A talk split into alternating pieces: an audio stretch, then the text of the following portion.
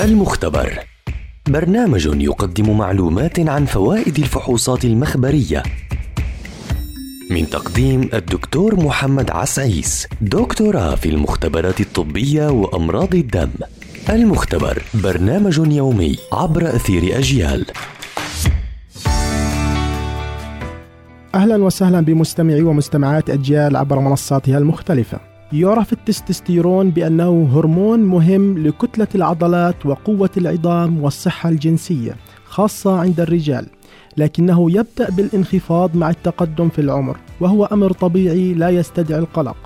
يتم إفراز التستوستيرون من الغدد التناسلية الخصيتين عند الرجال والمبايض عند النساء كما ويتم إفراز جزء بسيط من قبل الغدة الكظرية الواقعة فوق الكلى. تكون مستويات التستوستيرون في الصباح أعلى ب 20 إلى 40% منها في المساء.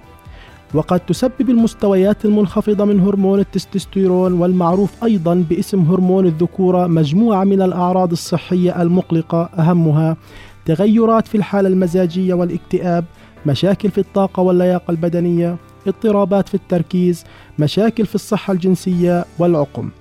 من أهم مشاكل انخفاض التستوستيرون هو انخفاض الرغبة الجنسية حيث تعتبر الشكوى الأكثر شيوعا والتي تؤدي إلى عمل فحص هرمون التستوستيرون.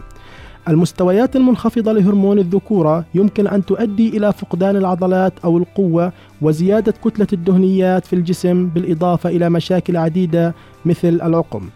المستوى الطبيعي لهرمون التستوستيرون في الدم هو من 200 إلى 1000 عند الرجال بينما عند النساء بالنسبة الطبيعية أقل من 100 يتم إجراء فحص التستوستيرون عن طريق الدم ويتم إصدار النتيجة خلال ساعة مع التأكيد على إجراء الفحص في الفترة الصباحية. استنونا في حلقة جديدة عن فحص ومعلومة جديدة. دمتم بصحة.